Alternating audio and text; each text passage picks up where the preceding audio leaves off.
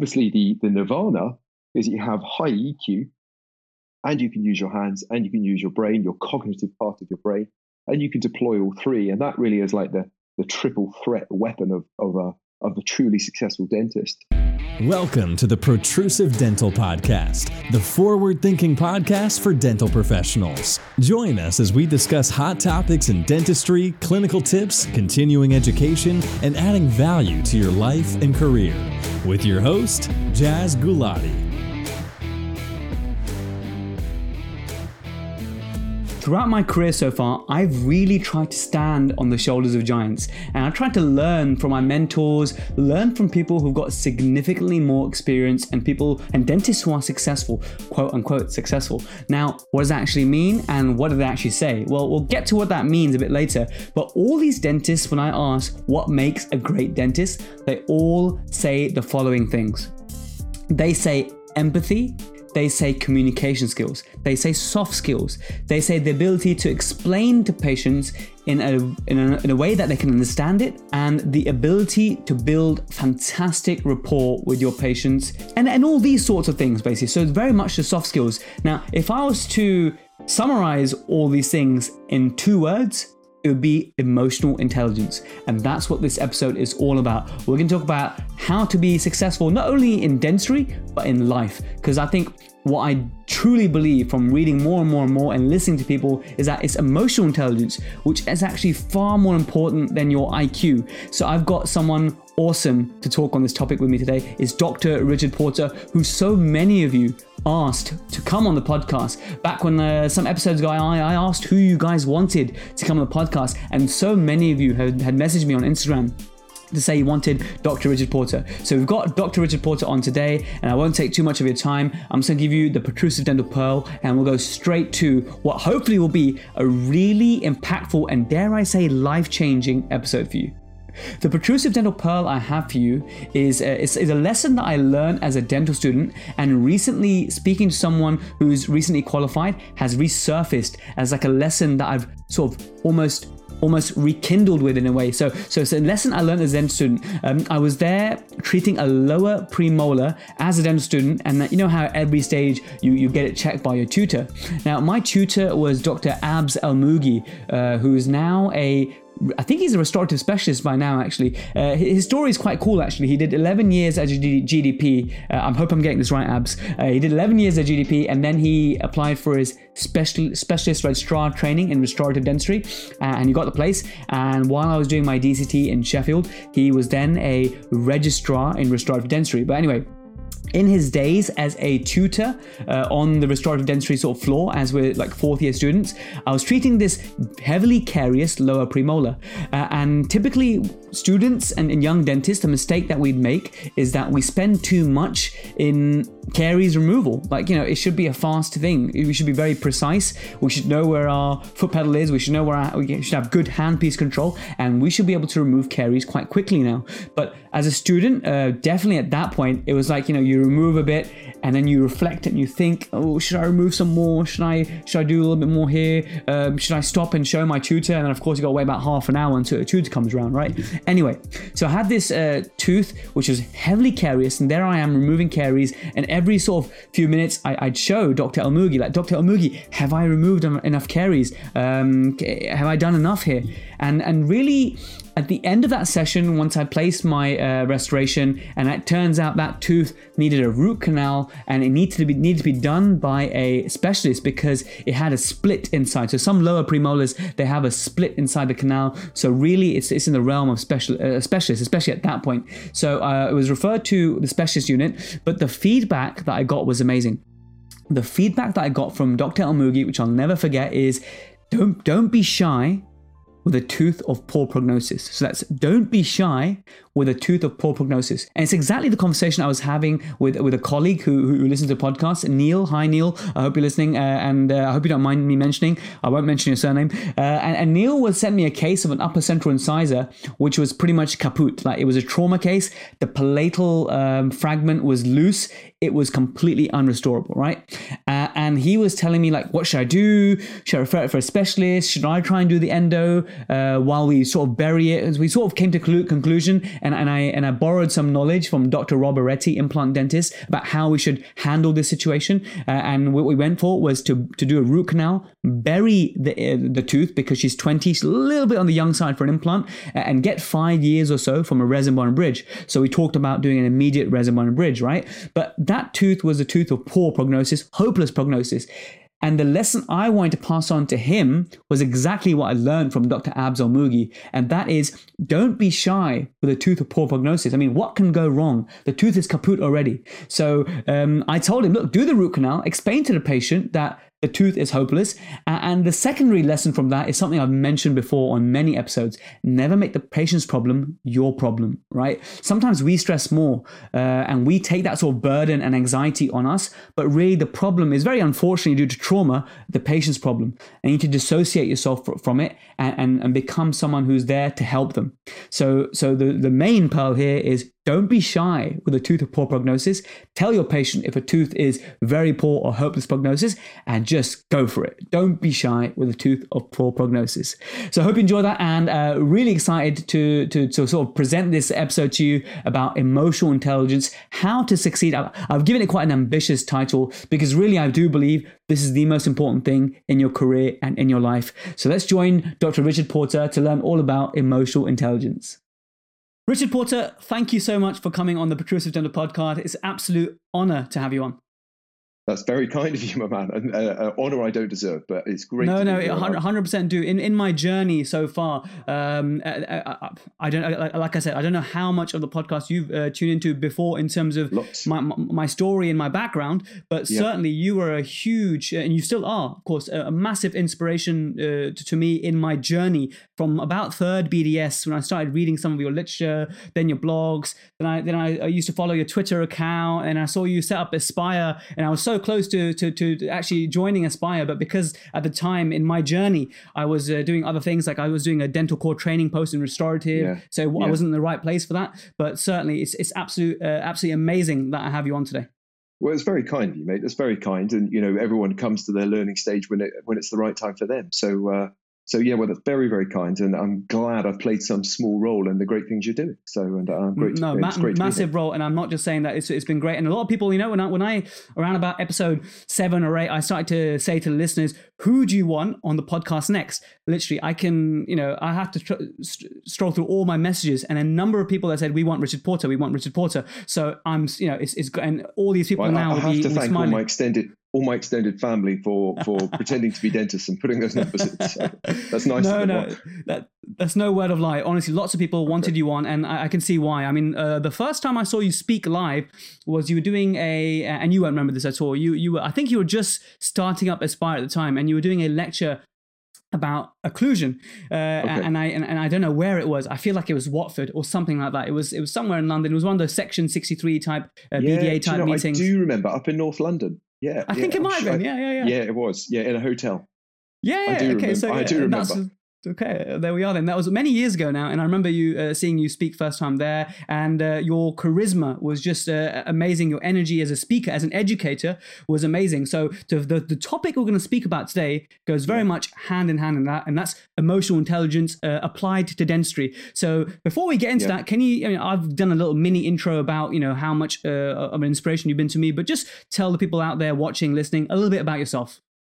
Uh, well, um, so I, I sort of fell into dentistry as as like a I didn't really know what I wanted to do, and you know, like a lot of people, I was influenced by my parents, and um, it's a bit cliche, but you know, you're given the choice by your parents of whatever you could be, and it was dentistry or medicine, you know, and um, uh, maybe pharmacy or something like that. And so I rebelled as much as I could. I fell into dentistry. I found it interesting academically at first, and then I got really despondent through dental school. Um, I found it; it was almost like a hazing uh, initiation, you know, and that it was, I didn't find it inspiring. I didn't find my teachers inspiring, and and I didn't have a sense of purpose. Um, I recognized I was good to patients, and I say that with I say all of this with due humility. Uh, you know, I really do mean that, but I recognize I was good with patients. Um, but I was at Guy's, and when you're at Guy's at the time, you were told, you know, you're a Guy's boy, don't worry about it. The world's your oyster now. And I got into practice, and I had uh, I had not a torrid time, but I felt like a fraud, a total fraud. So I went back and just thought, well, why why would anyone ever come and see me for dentistry if I'm not the best person in that town or wherever I was? So I did a lot of additional training, and I was blessed. I, I genuinely luck played a big role in it. I met the right people at the right time. And where I got loads and loads of hands-on training, um, and I became a consultant in restorative dentistry, and I was lucky that I got on a few specialist lists. Um, and then I wanted to start plugging some of the gaps I saw, and perhaps the ones I experienced, and started doing lots and lots and lots of teaching. And that's what I spend a lot of my time now doing. And I find the more we can understand each other's minds, the more productive I can make that teaching. Amazing. So that's where we are. Yeah, brilliant. Well, two things I want to pick on on your on your journey, on your story, on your background. Uh, one is that uh, I'd read on a blog post you wrote once uh, very vividly, and it just shows how much you know I, I, I look up to you. I, I, was reading about this judo champion or thereabouts that used to treat or karate champion, yeah. and then you, you did a molar endo or something like that, and then he had yeah. paid and how bad you felt, and that yeah. was a, a spark in your career. It was it was it was it was a massive spark actually. He was a really nice guy. And uh, I mean, it's a genuine story. And this is Jaz. I'm a bit older than you, so so if you look at the UFC now, uh, you know it's weight regulated and, and there's lots of safety. And when it first started, it was it was far less so. So so someone who weighs 50 kilos might be fighting someone who's 120 kilos, and these guys were just getting the octagon and do whatever the hell they wanted to each other. And nobody knew what the best form of martial arts was. You know, Brazilian jiu-jitsu with some striking seems to win it now, but at the time nobody. And this this guy was the British champion and I exposed on his lower right six, uh, carious exposure because he had decay. Um, and he was a lovely, gentle man, thank God. And um, I started doing endo on it. And you, you know, you're a guy's boy, uh, you'll be able to do endo. And I was, by, by any definition, I hope I don't get into trouble for saying this, I was, I was incompetent. I was incompetent. And a week later, he was in the John Radcliffe Hospital with a big fat face. And he had to pull out of the tournament, the UFC tournament that he qualified as the only British contestant and that was his big chance. He was at the top of his game, and my lack of competence led to his uh, perhaps stifling of his career. Even I don't know, and and that for me is is something I'll never forget. So why why would someone come see me for dentistry if that's what I've got to offer? And that was I, I was either going to get good or get out. It was it was there was you know there was nothing in the middle. So I, I, I you know that's really sparked me on. Well, um, I, I, hope you don't mind that I, I mentioned this no, because no, not that, at all. That, that that story, just reading that story as I don't know if I was a student or in DF at the time, just reading that story was really a, a breath of fresh air. That someone is so kind to share a failure uh, in, in that way, and and to from that failure something good came out of it. it. It, was it became a driving force in your career. So uh, just for those uh, young dentists out there who who weren't familiar with that aspect of your story, that's why I wanted to mention it because it inspired me so much, and I'm sure people out there will, will think, "Wow, you know, uh, what an adverse event and how it led to something good." Would you know, uh, Jaz? And I, I think it's a little legacy which I hadn't thought about till you bring it up, but the most we, we do try and assess our educational delivery. Like, you know, there's all well and good us, me and Raheel, who I work with, thinking when we teach that it's all going well, but you have to assess it, or, you know, or get someone to objectively assess it. And the videos we show of clinical procedures, the best ones that people get the most out of is when we cock it all up. So, so if, if you know, I show uh, me putting on some veneers years ago, and the etch goes everywhere, and you know, you're struggling with the rubber dam control, and uh, you splint the teeth together, and actually seeing those mistakes and talking them through and how you overcome them is more educationally valid than anything else. If you just watch a perfect procedure, you, you don't see where the flaws are. Uh, there's mm-hmm. this famous quote, which no battle plan survives first contact with the enemy. So if you learn a procedure A, B, C, all the way up to Z, as soon as you deploy it on a patient, there are subsets. There's nuance and things you haven't thought of. And so seeing those things that other people haven't thought of, I think is educationally valid. So we'll probably remain eternal students for the rest of our lives, hopefully. A- absolutely. And the other thing I want to pick from your story uh, was you mentioned luck in being a factor. Now, yes. let's just touch on that. How much of that do you actually believe? Because I've got two two belief systems when it comes to, to, to luck. So, because uh, because when you look at like Malcolm Gladwell's work on on circumstances and, and that sort of stuff, but then also there's the harder I work, the luckier I get. So, tell us about because people who listen to this podcast are very much into uh, okay, where do I go next in my career? And same to people who who do, you know listen to, read your fantastic blogs that you write. They're very much thinking in that uh, you know where to take the how to get a fulfillment from my career. So, you, when you mention luck, can you just tell us what you believe the role of luck is? Yeah, yeah, I can. Um, I mean, it's quite a big subject. We could we could talk all day just about that. The the so I broadly speaking, from a neuroscience point of view, and an emotional intelligence point of view, and a sort of life goals point of view, luck is probably about a third of everything that happens to you. Now, you talk about the harder I work, the more luck I have. The harder you work is a choice. So choices you make are another third. So we we we have natural abilities and things like that, and our emotional intelligence. But then you have choices and you have luck. And you're lucky to be born. For example, if you're if you're born in the UK, you're incredibly lucky. If you're born in the UK with good health and with parents who demonstrate that you are loved, if you look at the the longest running um, scientific study in the history of humanity, is the Harvard Happiness Study which is now you know coming up for its centenary. It's, it's just unbelievably uh, important study that started um, uh, in in the states and cross matched different groups of guys and follow them up for years and years and watch what happened to them. And for them, the, one of the biggest rate determining steps was that they believed they were loved by their parents. So if you were born with parents who demonstrate they love you, it's unbelievably lucky. You know that's unbelievably good news for you. And uh, so I had that. You know, I had I had a wonderful childhood. Um, we also know now that that you and I sitting here, maybe maybe we'll squeeze into each other's frame here, but you're the sum total of the five people who influence you the most and you spend the most time with. Are you enjoying the Protrusive Dental podcast? Well, allow me to deliver you even more value. You can now download the iOS or Play Store app for free. Just search Protrusive on your app platform. Now, if you're a true Protruserati and you want to support the podcast, you want to claim CPD for all the listening and watching that you do, you want to get access to exclusive clinical walkthrough videos to make dentistry tangible, as well as a premium newsletter, access to the Protrusive Vault, and the ability to download all the clinical videos and podcast videos so you can view them offline later, you can get all of that for less than 15 tax deductible dollars per month. So what are you waiting for? Download the Protrusive app now on iOS or Android for absolutely absolutely nothing. We worked so hard on this, the Protrusive team, and I know you're just going to love it. Now, back to the main episode.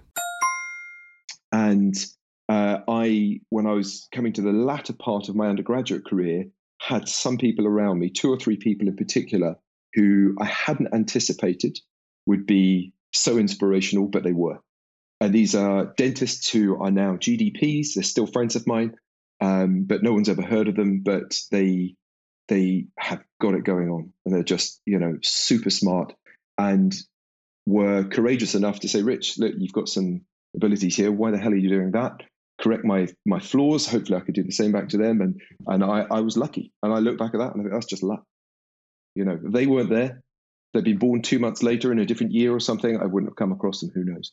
So I, I think luck's a big part of it, and I'm grateful.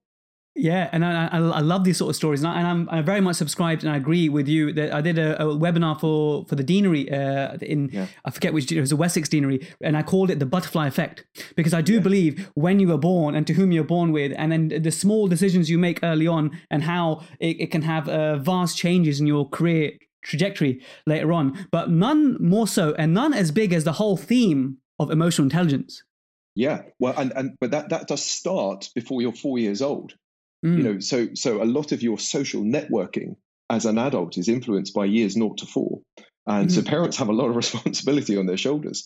Um, but but you're right, and emotional intelligence is, you know, it's a relatively new area of science. I, I guess we'd call it science, um, with a, a, rapidly evolving body of work. Um, you know, it really is huge. It's it's you almost get a bit of FOMO because it's almost impossible to keep up with stuff as it comes out. Um, but nevertheless, it's fascinating. Um, we we introduced that into our um, syllabus just because, you know, as you already know, I believe it is as important as anything else in dentistry, and I think dentists are front line. Brilliant. Well, we can, uh, uh before we just touch on, I'm going to ask you very yeah. straight up, you know, what is emotional yeah. intelligence? Before I do that, you just touched on something that's, again, very interesting about how between, you know, age uh, four and how uh, yeah. it is so important in our development to, to have emotional intelligence and, and we can see evidence of that from the early age I, I don't know i can't quote which study it was but from a lot, a lot of stuff that i read in this sort of flavor mm. your personality at age three and then your personality it was either at age 18 or 21 like it's amazing the the correlation that you that, that those two have Well, particularly, particularly, um, I mean, this will make a lot more sense when we get into talk about EI. But um, it's particularly your social network. So, mm. so my my area of interest now, and probably will be the rest of my career, is is the neuroscience. Like, which bits of your brain give you what, and how can we influence our own brains, and, and what can we do with it? And we, we know we can do that. But if you think of a two year old, you know, a two year old, the terrible twos is called the terrible twos for a reason. And two year olds behave almost psychotically. You know, they my my two year old kids would hit their mum without fear of consequence, and they're just testing everything because they, uh, you know, they haven't learned, they haven't had any neuroplasticity. But at four, they hopefully don't because they've they've had that that nurturing experience and learned where their barriers are, and that will often that that really does translate through your teenage years. And we're really still neuroplastic at that stage. That said, when you get to adulthood, you can um, develop. You can develop your personality. And it's really important, um, if we're going to mention that at this stage, that we're clear that this isn't a threat. It is not a threat to who you are. It's not a threat to your sense of being or your sense of identity. It is just you upgrading the version of you that you are. And I guess when you're an adult, it becomes the responsibility of you because your parents probably can't help you anymore. Uh, maybe they can, but but but you know, it's certainly the the, the crown is on your shoulder, the weight is on your shoulders then. Brilliant. Well, I couldn't help just mention that sort of uh, some of the studies I had read about that. So, if you just yeah. dive in now, what is uh, emotional intelligence, Richard, uh, and why is it so important?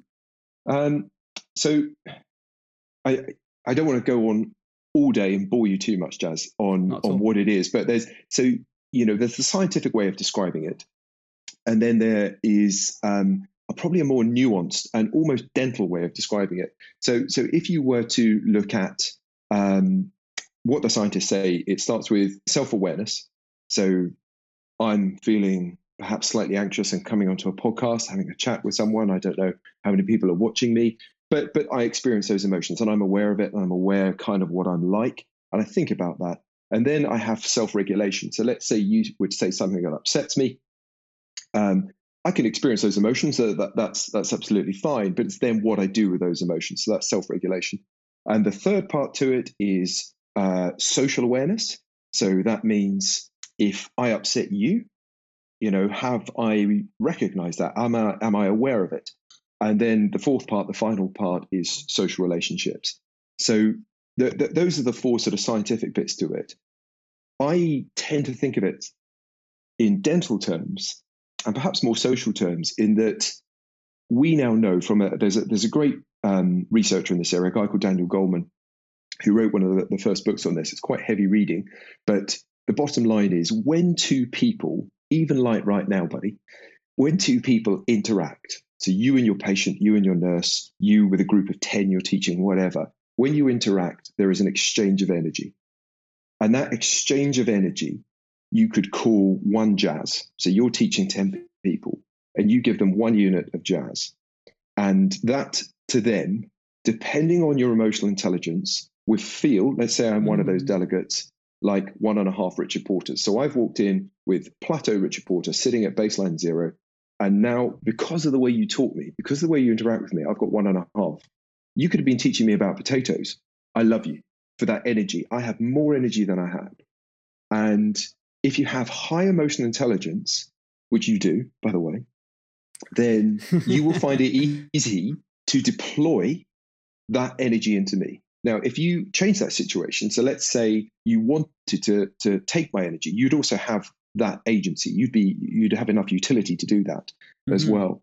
And so whenever you have that situation, if two people have a high energy exchange rate, so let's say I talk to you, and when I talk with one Richard Porter, it feels like four jazzes, you're going to love me because mm-hmm. we give net positive. And for the people out there listening, when you look forward to seeing someone, when you think, oh, I'm seeing jazz at the weekend, you know, I can't wait. It's because you know you're just going to be yourself authentically and you give each other energy. So when you and you just like each other and you try and reschedule appointments.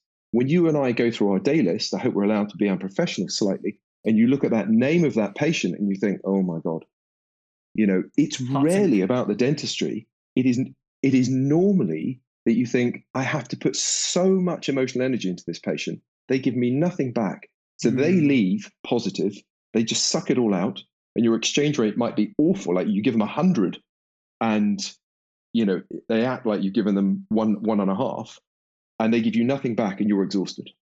So emotional energy is a real thing. It's like physical energy or mental energy. It's a real thing, and we exchange it all the time with people we meet. And having high emotional intelligence gives you power to um, give a tiny bit if you need to, but it feels like a lot to other people. And that's what's important for dentists. That's what we train them to do, is that they can have see a really difficult patient, and you have to give energy because as dentists, we have to give energy to every 100%. single patient. But when we do that, it doesn't cost us too much, and they leave feeling positive. I've never heard of it in terms of this numbers exchange, and I can really uh, it's a it's a great analogy. It's a great way to explain it. I think it's fantastic. The other the other uh, way I like to think of it, uh, this area of emotional intelligence is knowing and maybe maybe I'm wrong. Maybe I've uh, you know crossed my wires here and you can you can tell me. I think I feel like you are definitely uh, more read up on this than I am but it's knowing what to say when to say it to whom to say it how yeah. to say it and making sure it comes all out effectively. Is that a, hundred percent. Well, that, definition. Yeah, you you you're you're a, you're a long way down the line there, um, but but you're you're hundred percent correct, Jess. That's definitely part of the process. So if you if you can develop enough emotional intelligence, that means that almost no matter what comes at you, because we do face hostility, and, and the dental environment is a crucible. You know, it's it's a real crucible for emotional intelligence. Um, but that means that if you uh, have high emotional intelligence, when positives or negatives come at you, you can contextually contextually respond authentically, uh, and that means that you do know what to say in the right tone of voice, and you almost know what to say before the patient's even said anything. So, emotional intelligence is a spectrum, and there is a condition for people who have almost absolutely none. And I will try and pronounce it. It's alexithymia, and okay. those people have have almost none. So they are unaware of other people's emotions. Um, and you know, I, I, I have colleagues who who I work with, and they say, "How did you know to say that?" And this isn't trying to be irritating. It might sound irritating, but I expect you'll get where I come from. If if, if you have a, a great deal of social awareness, you can feel other people's emotions like I can feel the sun on my skin. It's just there, and that means you can contextualize your response and you know how to respond. Um, so the, that's uh, one end of the spectrum. Right at the very end of the spectrum is is well, we don't know. We don't know where it ends because that path of self development is never ending. But we know the guy that took it the furthest, and is again, if people ever want to look this guy up, a guy called Milton Erickson, who who was uh, bedridden with polio as a teenager and expected to not survive, you know, many many years ago, and he was essentially um, cast into, unbidden, seven years of bedridden study. And his family had a big family, a loving mum and dad, and seven sisters. And they just socially interacted with every magical, beautiful facet of their lives in front of him as if he wasn't there. And all he did was watch and study and watch and study. And he never fully recovered from his polio, but when he did recover enough to become a teacher and was he always walked with a, an aid. But when he what he he his emotional intelligence was like no one no one you can believe. And the, the, the, stories about what he was capable of, which you can, you know, you can look up there, they're scientifically published, are staggering. And I don't think any of us will get there because we can't do seven years study in a bed. Yeah, but, yeah, but, no, but I, I, I definitely will look that up. Absolutely, that's great. And so, yeah. why is uh, emotional intelligence more important than so? Um, emotional intelligence, if you were to give it a um, measure to an individual, a bit like IQ. Yeah. I believe they call it EQ, uh, emotional uh, yeah. uh, quotient. So, um, how important is IQ to, to you, and how important is EQ? Uh, so, I mean, IQ IQ is obviously vitally important, and you don't get into to you know uh, STEM fields and and the type of um, studies that we all have to do without a, a reasonable working IQ. And IQ has been shown again scientifically to be one of the biggest mobilizing factors if you come from any disadvantaged background. Your IQ is a huge feather in your bow. You definitely want high IQ. Um, EQ goes almost hand in hand with it. So I'm not convinced it's more important. I think we probably all know anecdotally, uh, particularly dentists who are really, really good at talking with patients. Patients adore them and they get away with doing, if I'm allowed to say it, if they wish, poor quality dentistry. And certainly I know many situations like that obviously the the nirvana is that you have high EQ, and you can use your hands, and you can use your brain, your cognitive part of your brain, and you can deploy all three. And that really is like the the triple threat weapon of of a of a truly successful dentist. The, the converse of it is I know dentists who, you know, super, super bright, uh, PhD level bright, um, can think through any problem, analyze problems absolutely beautifully, but just really struggle with face to face relationships. Um, I, do you know, if, if you don't mind me expanding, Jaz, just for a second, just please, please. there's a great example in that uh, in the middle of COVID, I was looking at one of the Royal College um, webinars, and they had a hero of mine, Henry Marsh, who's a, a St George's Hospital, like me, a St George's Hospital uh, retired neurosurgeon, very famous guy, and written a couple of great books. And he was talking about consent, and he said, "How can I consent someone to on the the nuance of neurosurgically resecting a glioblastoma from a part of their brain?" He said, "You you can't. You need to have his knowledge." He said, so it took him perhaps 30 or 40 years, but consent came down to the, the person sitting opposite him saying, Do I trust this guy? Do mm-hmm. I trust him? And trust comes from your emotional intelligence. You know, particularly for dentists, um, we now know that you are judged within the first 15 seconds. And actually, those first impressions of how you behave, um, there are two things we know patients are looking for warmth and competence. It's just those two. Those are the two things warmth and competence. And that comes from great research in Harvard. And as dentists, that, you know, the warmth side of it, certainly your competence might be your certificates on the wall, or it might be pictures of your your stained composites you know all over social media or whatever it is um, or, or, you know your instagram feed but your warmth is your emotional intelligence. And so it's at least 50% it's at least 50% um, and it gives you ability to succeed with people. And by succeeding with people, I don't mean um, coercing them or influencing them into um, anything that you want, not following your own desires. But if you think of how people interact as a relationship, so you and I a few weeks ago were relative strangers, and there's no doubt that relationship has upgraded, you Absolutely. know, and and perhaps it will even more. And then you get into the point where I would describe the nirvana of that as a relationship. Now, ideally, that takes a little while to do, and you spend more time with people. Dentists, you know, you've got to get that trust on board sharp. And the patient's already anxious when they walk in and they're already judging you. So, getting that across, we, we know for dentists, higher emotional intelligence equals higher income and less stress, less litigation. You know, that's that's overwhelmingly demonstrable. Uh, patients don't sue dentists they like. They just don't do it. Even if you muck things up, they don't sue dentists they like. They sue dentists they feel emotionally betrayed by or emotionally let down by. So, so I, I can't give it enough emphasis. Well, then leading on for that, the people who are listening and watching right now, they're thinking, okay, so emotional intelligence is incredibly important in what we do day in, day out. Can we, so for example, to improve one's IQ, you know there's theories about that but let's talk about yeah. the eq or the emotional intelligence yeah. Are you is this something that you're born with and, and, that's it or can you actually work to improve it? And if so, if I'm a dentist listening to this right now and I've and I'm listening and I think actually you know what, I could probably be a better communicator. I could probably yeah. uh, come across as uh, showing more warmth to my patients. How do I improve my emotional intelligence? Yeah, so uh, such a good question, Jaz. I love that question. And uh, I don't have a simple answer, but I will try and get into as much facet of that as I possibly can. So you are born the way you're born, but then we have the nature versus nurture uh, uh, argument, and you become the person you become, and you are then um, set with your personality, and that's who you are.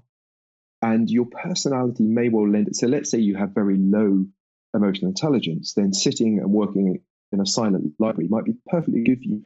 And there's nothing wrong with that. You know, if you're allowed to not interact with people, and if you feel comfortable doing that, you can. If you're required or you've been silly enough to go into dentistry, you are almost required for your own well being to enhance your emotional intelligence. So, to get it better, first of all, everyone could get it better. And no matter how good people think you are or not, there's room for improvement on everyone. So, we're all on that, that pathway and we can all have joint humility with that. The difficulty with it that I've experienced, um, which is pretty well documented by other people involved in the area, is it is just like physical training. So if you sitting there now said, right, I have to put on 20 kilos of lean muscle mass, you're going to feel some pain. And with emotional intelligence, you're going to feel pain as well. The difference is, well, it's not a difference. I suppose it's the same. You choose to go to the gym and inflict the pain on yourself. You choose to do the reps. With emotional intelligence, you have to invite it in as well. It can't be taught to you unbidden. So th- this is this is the thing that you know blows my mind every time I say it. So it's going to blow my mind again now. But if if you can uh, if you choose to stress yourself with something emotional intelligence. So let's let's use an, an example. Let's say we have someone who says, "I really don't like public speaking," even to the point that practice meetings, I'm not getting my message across, and I, I'm scared of speaking, and I have a quiet word with the principal when there are no witnesses or anyone around. You're less effective so to choose to stress yourself, if you choose to do it, you have to make that choice and you go into it. Because you chose to stress yourself, it actually codes for new DNA in your brain and it codes for new proteins and you grow new synapses in your brain. So this has again been proven with loads of different functional MRI studies. But literally, if you choose to stress yourself with emotional intelligence training, you grow new, dormant but they're there in everyone. But dormant synaptic connections in your brain, those circuits grow and they get better and better and better and better. So you can enhance genuinely the anatomy in your brain. You grow new protein structures in your brain and you can then just deploy them because they stay. If you don't use them, they atrophy. So if people are too scared of the pain or too unwilling to embrace that, that self induced stress, then they don't get that opportunity. So we can run courses on emotional intelligence, but that doesn't mean someone is inviting the stress. Um, and we have occasionally, or when we've done training like this, said to people, you know, perhaps people who can't even hold eye contact, particularly holding eye contact, if I lean in and shake your hand and we have a two minute conversation with no looking away, people can't do it. Um, but if they choose to keep going, keep going, keep going, literally you watch these structures grow as it's happening sweat pouring um, and then it grows and then an hour later they come to do the same and they can look me in the eye and say hi rich how are you and you know i love that i love that that's amazing because there's yeah. your warmth it, it is. mm-hmm. the neuroplasticity is fast i mean your brain is so adaptive but i love it I, re- I really like the way that you liken everything to actually what's happening inside the, the biology, inside the anatomy of the brain. I, I once read a book yeah. called Quiet. It's about introverts. Have, have you read Quiet? Yeah, I have. Yeah. So the introverts have a larger uh, amygdala uh, and that's yeah. why they're so good at, at, sensing everything. Uh, and and I, I, believe it was that book, it may be another book where it talked about how we all have these synaptic connections, obviously. But then, uh, if we liken, for example, your public speaking synapse to be a, yeah. a narrow country lane versus a large motorway, it depends on how much you you you nourish uh, nourish it, how much you practice you have, how much, like Absolutely. just like you said, how much you open and welcome yourself to it. So, what are the I mean, uh, you've, you've given a great idea of how one can go about improving their emotional intelligence. Yeah. But before one can do that, they actually need to have a act of self-discovery to, to know okay yeah that, you know someone may not know exactly where they where they might might lie so i believe there are some helpful aids out there to maybe yeah. you know a, a questionnaire or something more complex than that to find out exactly exactly where you lie in the scale of emotional intelligence what can we do for that do you know that uh, I've been thinking about that a lot recently? Actually, it's almost like we scripted this interview, Jaz, but we we haven't. You know, I'll tell the speakers we haven't. But that's you know, you really are hitting the questions on point. So, so what we're talking about there is like a, an immediate personality assessment of where I am. So if we started with the first scientific bit, that that's my self awareness. Uh, who are we? And there's lots of personality tests. So if you look in business, you go up to Goldman Sachs, they're all doing DISC. People may have heard of DISC, D I S C uh, for for their personality assessments, or they might do something called the Myers Briggs. Um, those Myers Briggs this type assessments they tend to come with a little bit of a label.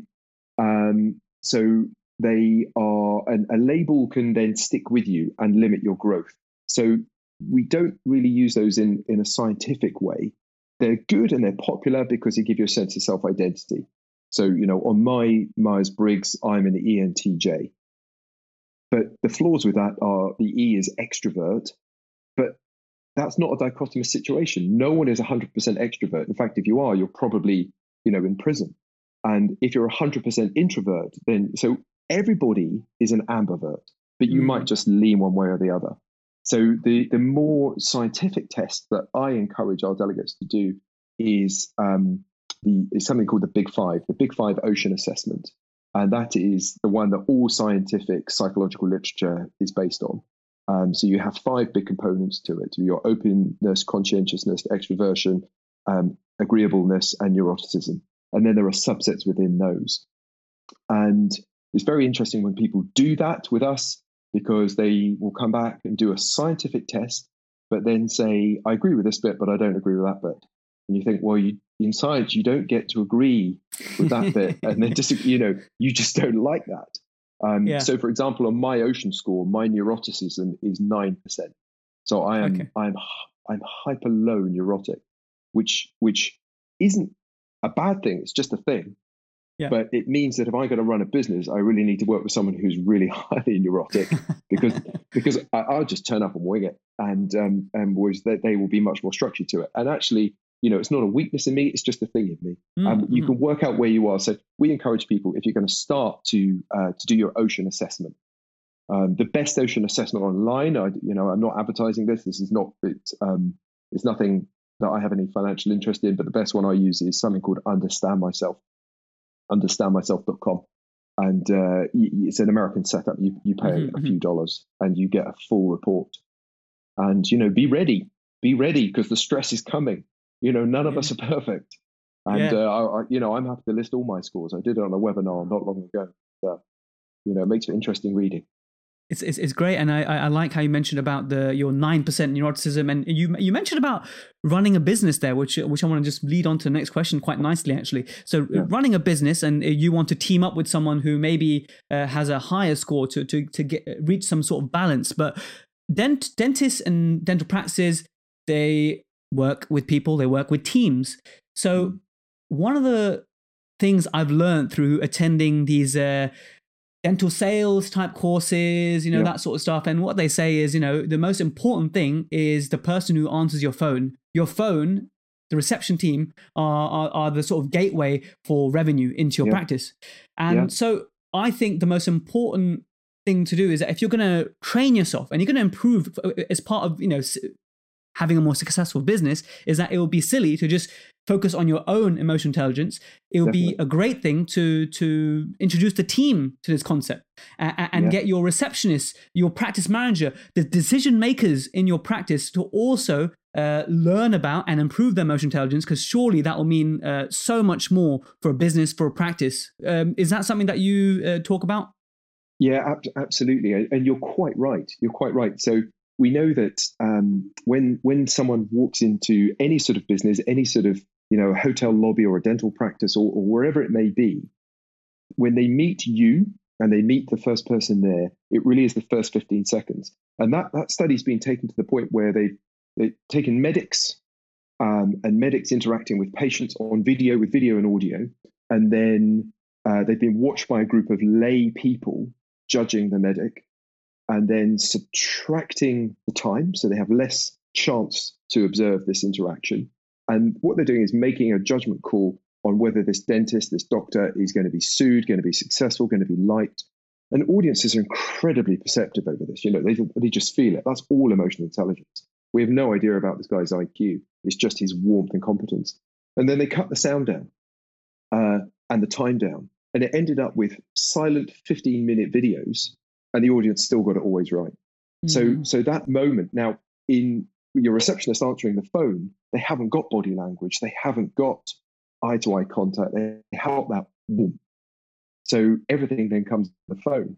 But interestingly, if you look at um, lectures delivered through an audio device, if the speaker is standing up and moving around as they do it, and when they say hello to the audience, actually put the hand out, they can't be seen, but they do it the audience rate that performance much, much higher.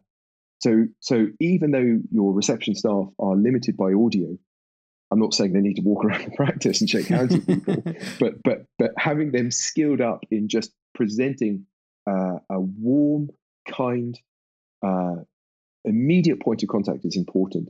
We know what patients want from that. Patients want to feel wanted, they want to feel liked, and they want to feel known. Now, they're probably not going to go through the known bit um, until they meet you or your nurse and get into the clinical environment. But certainly when they come to your, your reception staff, they need to feel wanted and they want to feel liked. They need to feel those two things. So it's wanted, liked, and known. Those are the big ones. So how can we get the, our teams to also? Because it's one of those things where if you're um, if you own a practice and then you tell your team uh, you know, we need to be hot on emotional intelligence. Let's yeah. all improve our emotional intelligence. Then they, you know they'll they might listen, they might not. But if someone external sometimes comes, then they're you know even though they're saying the same message, they it might resonate with them more. It's one of those things. So do we need to be getting some uh, emotional intelligence consultants to the practice to to to help improve, or is this something that we can start to introduce to our practices? Yeah, I, I, mean, I think the training can come from anywhere, and, and, you know, I don't mind if it comes from external sources or internal. You know, and if you've got enough structure to do it for people yourself, by all means, you know, that, I think that's a great thing as well. Learning is learning and it's valid um, wherever it comes from. So, so I, you know, I have no issue with who, who does that, but definitely skilling up your team. You, you know, one of the key things um, through anecdote and science is that our uh, patients judge your relationship with you and your nurse massively. You know, how you interact with people is something their subconscious mind observes if you think of um, all, all, humans have a conscious and a subconscious mind, and communication, like you and I are doing now, we're just giving each other access to our minds. That's all we're doing. You're giving me access to your mind. I'm giving you access to mine, and and our in your listeners will be doing the same. And all we're doing is judging each other's minds. And but it's it's your mind and how it relates with other people. So if you have a good, friendly, enjoyable, positive, mutually positive relationship with your nurse, patients feel that energy and they they like it and judge you positively because of it as well. Same with your reception staff. So whole team training, I think, is is a vital part of it. You know, if I have uh, a delegate in trouble and or not not in trouble, but just saying I'm finding work difficult, we will always say to them, "What's your relationship like with the nurse?" They go, "Oh, Jen, it's really difficult. They don't want to be there, and they're bitter and twisted, or you know, it's very very hard." And that means you're walking into the room every single day having to pour positive energy, not just into your patient, but into the staff around you as well. Very, very difficult to do. Extremely draining, extremely draining. Yeah, it really is.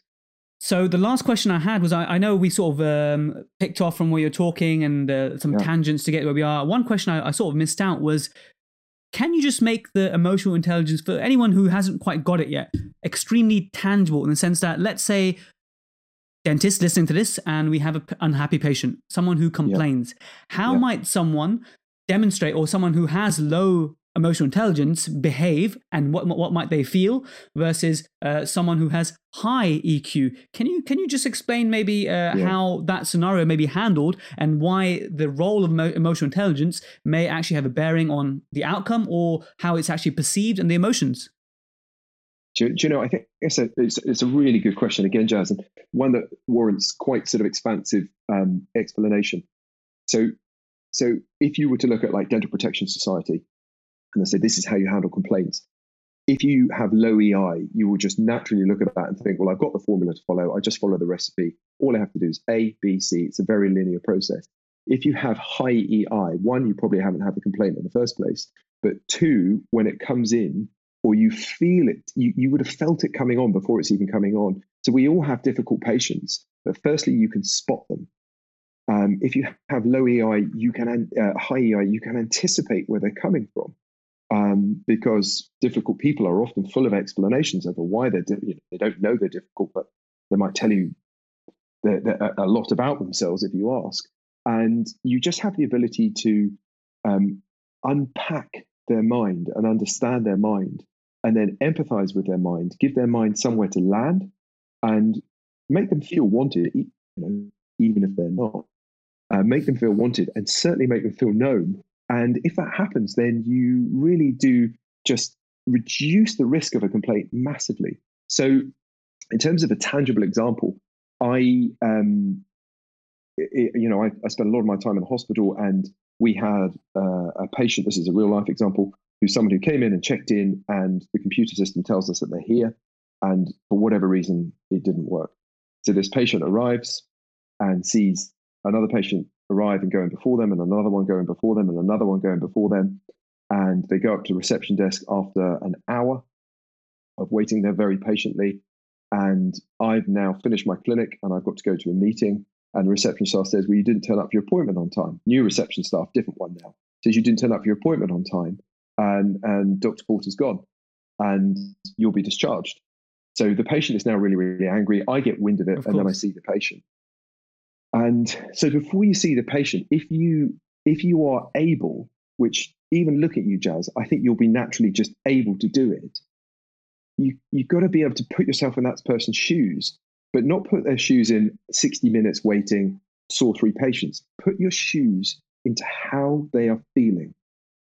And as they walk in the room, act appropriately, contextually to someone that has who's feeling anger but has justified anger, is probably feeling a little let down, is probably feeling they had some concerns they needed to discuss with a consultant and now has been told they can't have it, maybe feeling betrayed by the system. Maybe they had a bad day yesterday as well. They might be feeling sad and they might be, you know, and if you could do all of that when they come in and you hit them with your warmth and your competence and you look them in the eye and say, I, I found out what happened to you. You know, I'm just so sorry that happened to you. And we can talk about that. But once we've talked about that, now or later, I can do everything I can to make it right for you and help you as much as I can with the problem you want to talk to me about. Immediately, the situation is improved. Now, we have delegates who say, but how did you know how to say that? And I say, because, you know, if you don't know, if it's not given to you, you're going to practice. So say it back to me now. I'm not asking you, Jaz, now, but we'll say, I'll say, say it back to me now, and we role play. And people say, I can't role play. I can't, I'm not going to role play. I say, well, you are. I'm your angry patient. right. Tw- the rest of you 20, you're watching. I'm the angry patient. Role play with me. And they get really uncomfortable. And then they do it. And then it comes along. And, you know, the, the, the feedback we get uh, is, is from people who go through that process is the one that this changed my career. You know, you, you literally neuroplasticize people then and there, all through a more structured program, and then they can handle those complaints better. I hope that answers the question. It does fantastic. It it really, it really does. Uh, so that's, I I love these uh, real life examples that we face. You know, very similar sort of circumstances day in day out in our in our roles. So I really appreciate that. So uh, that, those are the main questions I wanted to cover today because obviously we can talk about this for days and days and days. Yeah. So those are uh, to give those listening a flavor. Those who may be unfamiliar with EI now they know what it is and how they can improve it. The fact that you know it's something that you can work on, but it requires you to Yeah. come out your comfort zone. Uh, we touched uh, on a few interesting things uh, uh, about uh, your personality and luck at the beginning, which I, I quite enjoyed. And actually, one thing I was going to save to now, should we have enough time, and we just got a couple of minutes, here, is have you heard of the? Uh, I'm probably saying this name wrong in New Zealand. Dunedin, Dunedin. yeah. yeah. have you heard of the, Dunedin place. studies? I don't know them, no. Oh, okay. I'm going to send you something. I'm going to send you an email. So I'm, I'm going to send you a very special email uh, that you give you some access, some uh, uh, some exclusive content. But like it. is, uh, it is sort of like the study that you mentioned. Uh, I believe you said it was in, in, in London where they follow people up from from birth to uh, It's later Har- on in life. Har- Harvard happiness Harvard happiness study. right, right. so, okay, so Harvard. Yeah, Harvard, okay. at.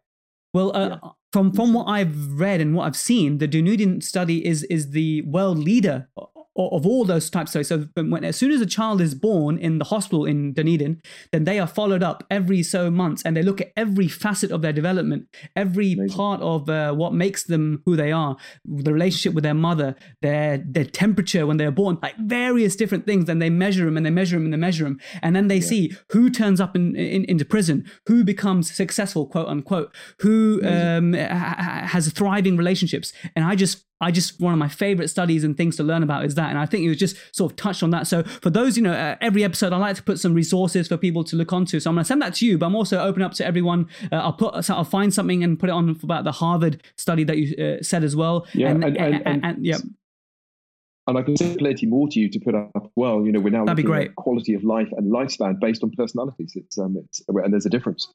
You know, happy That- people live great. longer. Mm, mm, brilliant. And Yeah, any last points that you want to, to to leave us with, Richard? That's all. Uh, just just in terms of um, everyone's going back to work now. This is a time to rebuild. This is the best. You know, this is a transitional time. This is the time to build on this. Um, and one of the things we help people do, or, or willing to help anyone do, not just Aspire delegates, anyone at all, is is become that version of themselves in the future. So so to do that, we, we you know we know how to do that about setting goals, about enjoying the process along those goals, and how you actually structure that into place. Um, you know that that's something we would encourage anyone to do. Don't just become a dentist who follows a label, goes in, fixes teeth, goes home, does a different role at home, next day, same. That routine cycle is, for many of us, a dead end. We know dentists are struggling with stress, burnout, anxiety, and depression. This this is the way it's, it's future authoring. You author author who you want to be, and and go along that process. And EI is the the, the fundamental engine of that. Brilliant. Well, thank you so much, Richard. And please do send me some uh, links, resources. Um, I want I want to know about anything that you guys are putting on for this, as well as the ocean okay. sort of uh, everything on. I want to put it on a link so people can find out more awesome. about this because it's such an important topic. Cheers. Cheers. Yeah. Well, well that's great. I'll do all that. Thank you. Thank you so much. Thank you so much, Richard. Cheers. So I hope you enjoyed listening to that as much as I enjoyed chatting to Richard Porter. Thank you so much, everyone, for voting for this episode. So I sort of presented, I wanted you to have the choice which episode you want to listen to next. So the choices between emotional intelligence uh, or case acceptance and smile design. So the next episode will be case acceptance in smile design. And I'm not going to tell you who the guest is, but I've got someone who literally does the most big cases, smile design cases that I know. Like personally, I know them, um, and the amount of cases, the volume of smile design cases they do, they can obviously speak to patients about this kind of dentistry and so many amazing gems we pick up. So really excited for the next episode. Join us in around about a couple of weeks time. A lot of you have forgotten that a lot of the content that uh, is is, here on audio to listen to is actually available uh, by video as well on the YouTube channel or eventually on Dental Tubules if you wanted enhanced CPD. So thanks so much for sticking all the way to the end. I really appreciate it. Uh, I'll catch you in the next episode, guys. Goodbye.